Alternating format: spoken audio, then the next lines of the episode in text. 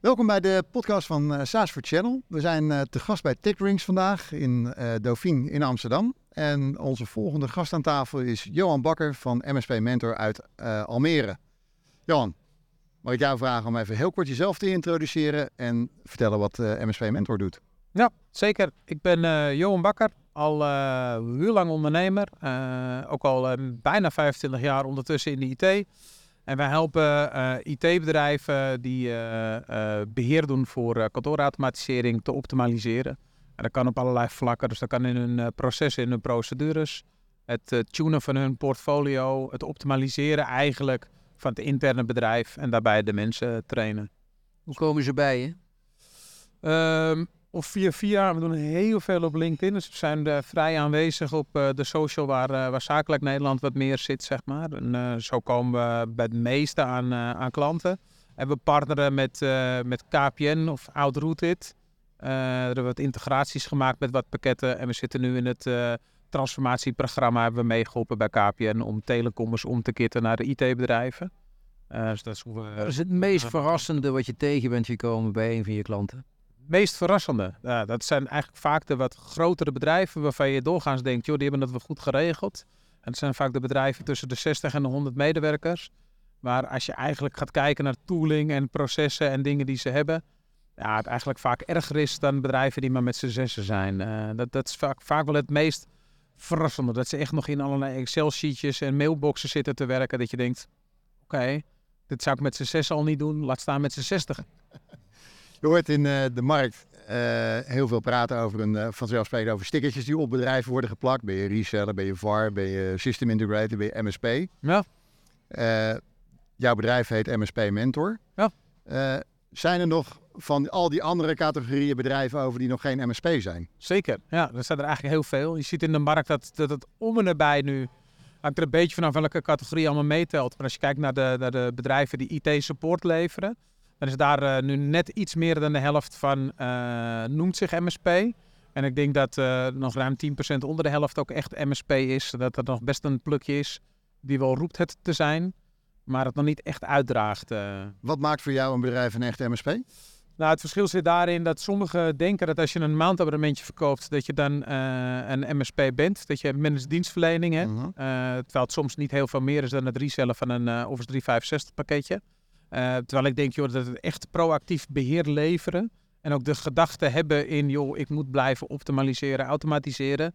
Uh, dat daar echt het verschil gemaakt wordt in of je wel of niet een MSP bent. Zit dat tussen de oren van jouw klanten dat ze moeten automatiseren? Dat zit bij sommigen zeker tussen de oren. Dus de, een beetje verrassend wat, ik, wat je net ook vroeg, hè, wat bij klanten die, die wat groot zijn, wat me opvalt, is dat ze soms bijvoorbeeld nog uh, eens in de maand patch management uh, handmatig doen met een team met z'n zes op kantoor en lekker surfers gaan zitten patchen. Terwijl ik denk, joh, maar daar, kun je echt al 15 jaar automatiseren. Uh, hoezo niet? En, en ook daarin men de doordenkstap niet doet. Dus sommigen die wachten nu op een alarm tot een server bijvoorbeeld vol is. En dan gaan ze een scriptje draaien om schijfopruiming te doen. Terwijl ik denk, joh, maar je kan iedere dag die schijf gewoon opruimen. En hoef je niet te wachten tot die vol is. Uh, want dat is een laat moment. En, en dan krijg je andere gedachten. Want als die schijf dan nu vol is, dan moet je uitbreiden. Uh, of gaan vervangen, of gaan archiveren. Maar en dan, dan heb je andere opties dan nog een technisch kunstje moeten doen. Je hoort bij MSP's heel vaak dat het vinden van het uh, juiste personeel de belangrijkste beperking is om verder te kunnen groeien. Kijk jij daar tegenaan? Um, soms. En soms is de valkuil dat ze blijven doen wat ze deden. En dan ga je nooit krijgen wat je wil hebben. En dus dat, dat, daar zit het soms ook in. Dus sommigen die zie je uh, dat ze vast blijven houden aan traditionele dienstverlening. En eigenlijk dus ook in de optimalisatie niet inzetten. En dan blijft het lastig. En dan blijven ze hangen in een cirkeltje met, joh, maar we zijn druk. Um, en dan ja, je bent misschien te druk om te optimaliseren. Maar als je niet gaat optimaliseren, dan gaat het dus ook nooit rustig krijgen. Dus soms moet je daar gewoon een keer erheen breken. En dan moet je een keertje prioriteiten maken. Met, joh, wat kan ik nu aanpakken? Mhm. Wat niet direct uitfikt, maar ik wel optimaliseer. Wat daarna weer tijd oplevert om door te blijven optimaliseren. Zou je een voorbeeld kunnen geven van een best practice zonder een naam te noemen? Een best practice? Um, nou, we hebben een club in Hierengewaard ooit geholpen. Die deed alleen maar infra bij bedrijven. Die mhm. hebben met name op portfolio heel erg geholpen. En procesoptimalisatie. Um, die deden geen werkplekken. Maar die deden wel uh, alleen maar bedrijven met 250 man en meer beheer voor. Die zijn uiteindelijk werkplekbeheer gaan doen. En die hebben ja, uiteindelijk, ik denk nog geen 10% groei in personeel gedaan. Ehm, en ik denk bijna 60% groei in omzet gedaan. Uh, alleen maar door meer dingen aan te pakken.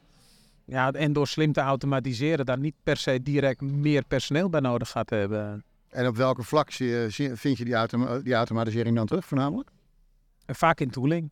Dus vaak in tooling en in de gedachten van de mensen. Dus in de, in de, in de gedachten van de mensen, een beetje je net zegt, de mindset.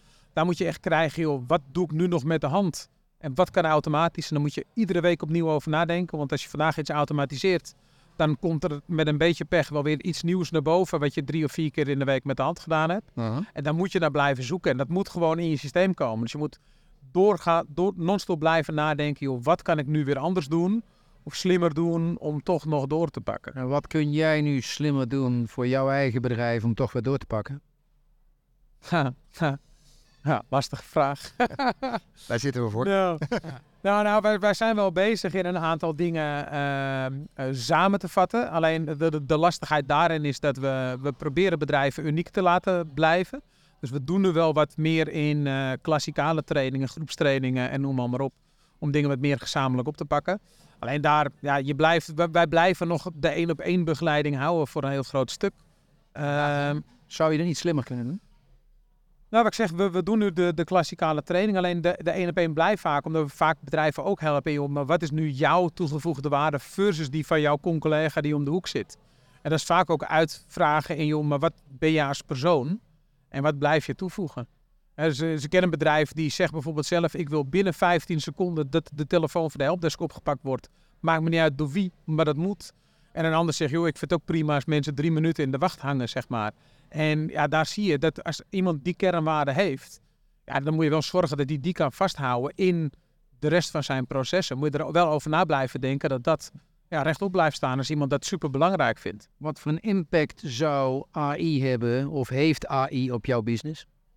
Op dit moment nog niet superveel. We zien wel dat er her en der wat toepassingen komen. We zien wel dat er tools komen die erg uh, inhaken op supportdesk bijvoorbeeld. Dus met name de eerste lijn support kunnen afvangen en doen. Het is nog wat minder in het Nederlandstalig. Je ziet dat uh, in Engels en Franstalig uh, veel groter opkomen. Um, Nederland is daar nog een beetje een rare kleine markt voor. En uiteindelijk willen de eindgebruikers van die MSP bijna altijd in het Nederlands geholpen worden. Um, maar, maar dat zie je wel qua toevoeging van AI eh, in. Ja, en heel veel gebruiken dat nu met name voor hun algemene voorwaarden, service level agreements en, en dat soort dingen. Omdat ja, te blijven tunen versus een advocaat in de hand te nemen of dat soort uh, toepassingen. Maar even wat verder vooruitdenken, dan jouw, jouw eigen visie daarop. taal is even die barrière niet meer, nou, over een paar jaar. Waar zou het dan het meest kunnen helpen, denk je? Ja, ik denk wel bij de, bij de meest, uh, meeste gebruikersvragen. En je ziet nu nog heel veel mensen soebatten met, oh, stel ik een mailaccount in, hoe een wachtwoord wijzigen. En er zie je nog heel veel supportdesken bij helpen. Je ziet ook weinig uh, bedrijven uiteindelijk nu al gebruik maken van self-service portals die er zijn. En ik denk dat AI daar uh, absoluut een rol in kan, uh, kan, kan hebben. Door gewoon een soort chatbotje op je site of in je service tooling te integreren. Um, die een heel stuk daarvan oppakt en uiteindelijk ook herkent, joh, ik kan het niet meer doen. Ik ga het nu wel doorzetten naar iemand die het, uh -huh. die het dan eventueel verder oppakt of, of doet. En ik zie het wel in andere dingen. Dus daar waar bedrijven en vooral de wat grotere bedrijven die, die veel planning doen. Mhm. Daar zie ik nu wel dat er al AI-tooling is die redelijk uh, zelfstandig agendabeheer kan doen voor techneuten. Aan de hand van prioriteiten uh, dingen kan inschieten in agenda's. Maar ook al herkent veel, ik heb jou ingepland voor drie uur. Je hebt er nu een uurtje aan gewerkt en je bent klaar. Dus ik ga jouw agenda voor de rest van de dag even herordenen. Want je hebt nu schijnbaar twee uur over. Dus we gaan het eens even anders indelen. En dat je niet meer zelf hoeft te bedenken, joh, wat moet ik nou doen? Dat, dat tooling die je daarbij helpt. En dat, ja, daar zie je wel toepassingen komen. Hoe, hoe, zie jij die markt zich ontwikkelen als het gaat om de samenstelling van de markt? Je ziet een ontzettende consolidatieslag op het ogenblik. Ja. Je ziet clubs als de Future Proof Group, uh, uh, hoe heet het, Tech One, uh, Sodimas, Hallo, al dat soort clubs. Grote conglomeraten. Ja. Allemaal lokale partijen waren en nu samen. Hoe zie jij de MSP van de toekomst eruit zien? Ja. Is dat een hele grote club met allemaal mm. lokale vestigingen? Nou, weet ik nog niet. Klein toe. ja, dat blijft een, een, lastige toekomstblik. Ik kom zelf uit Enterprise Land vandaan. En daar uh, uh, uh, zag je na meer dan twintig jaar terug zag je daar ook zo'n golfbeweging. Daar gingen bijna alle enterprise outsourcen en dan drie jaar later weer insourcen. En ik denk dat dat voor MKB potentieel hetzelfde risico ligt. Misschien iets langer doorlopend. Uh, want je ziet ook de rol van de MSP langzaam veranderen. En dat zie je in sommige consolidatieslagen nog wat minder. Sommige die blijven... Die zie je die veranderen. Ja. nou, die was makkelijk voorgezet. Ja, nou, ja, je ziet bij sommigen dat, uh, dat de rol meer verandert naar, naar adviseur toe. En, um, en strategisch meedenken op IT-beleid. Um, en daar zie je de wat grotere makkelijker op kunnen voorsorteren. Dus die snappen wat IT-beleid inhoudt uh, voor een MKB-bedrijf en kunnen daarin meedenken. Uh, de wat kleintjes hebben daar wat meer moeite mee. Um, ja, de vraag is, blijft dat lang ja of nee? Nou, we, zagen, we, hadden net een interview met de Rabobank en die zei van eigenlijk heeft IT Nederland een, een soort taak of een plicht om MKB Nederland te adviseren van hoe ga je met digitalisering om en hoe ga je dat inzetten. En eigenlijk veel meer vanuit de business van, van de klant denkend naar wat zullen mijn spullen doen, wat kan mijn dienstverlening daarin opvoeren. Hoe kijk je Zeker. Nee, dat, dat, dat denk ik inderdaad ook. Alleen daar zie je dat niet iedereen daar uh, hetzelfde geschikt voor is. Um, maar ook niet iedere eindklant daar geschikt voor is. En dus als jij als club komt met, joh, dit zou jouw IT-beleid moeten zijn, want je wilt daar staan als bedrijf over drie jaar. En dan heb je, nou, weet ik veel, tussen nu en dan deze hobbels te nemen. Um, ja, dat zegt niet dat een bedrijf dat blind gaat volgen. Dus dat, dat blijft altijd een beetje lastig. En de vraag is ook, in hoe gaan die clubs dat, dat doen? Dus je ziet nu sommige uh, van die groepen focussen zich op één, twee grote uh, merknamen waar ze zich weer aan verbinden. Een Microsoft of een Amazon of een... En dan blijf je toch weer denken vanuit één oplossing. Terwijl ik denk als je de eindklant echt wil helpen, ja, dan moet je, uh, ik denk, de klant bij je zoeken die bij je past. In plaats van altijd maar met één oplossing naar buiten komen. Want er is niet een één oplossing voor alles. Um, en daar blijft denk ik nog wel een sparveld uh, ontstaan. Nou hoor je natuurlijk ook wat dat betreft uh, uh, best wel veel geluiden over het feit dat de marges bij de grotere clubs naar beneden gaan. veel van die MSP's zijn eigenlijk MSP geworden aan de hand van werkplekautomatisering rond Microsoft 365 ja. en Google. Um, zijn ze in staat om die marge op andere vlakken goed te maken? Die ze hier gaan verliezen. Ja, dat denk ik wel. Ik denk alleen dat het wel slim inspelen is op waar kun je extra marge maken.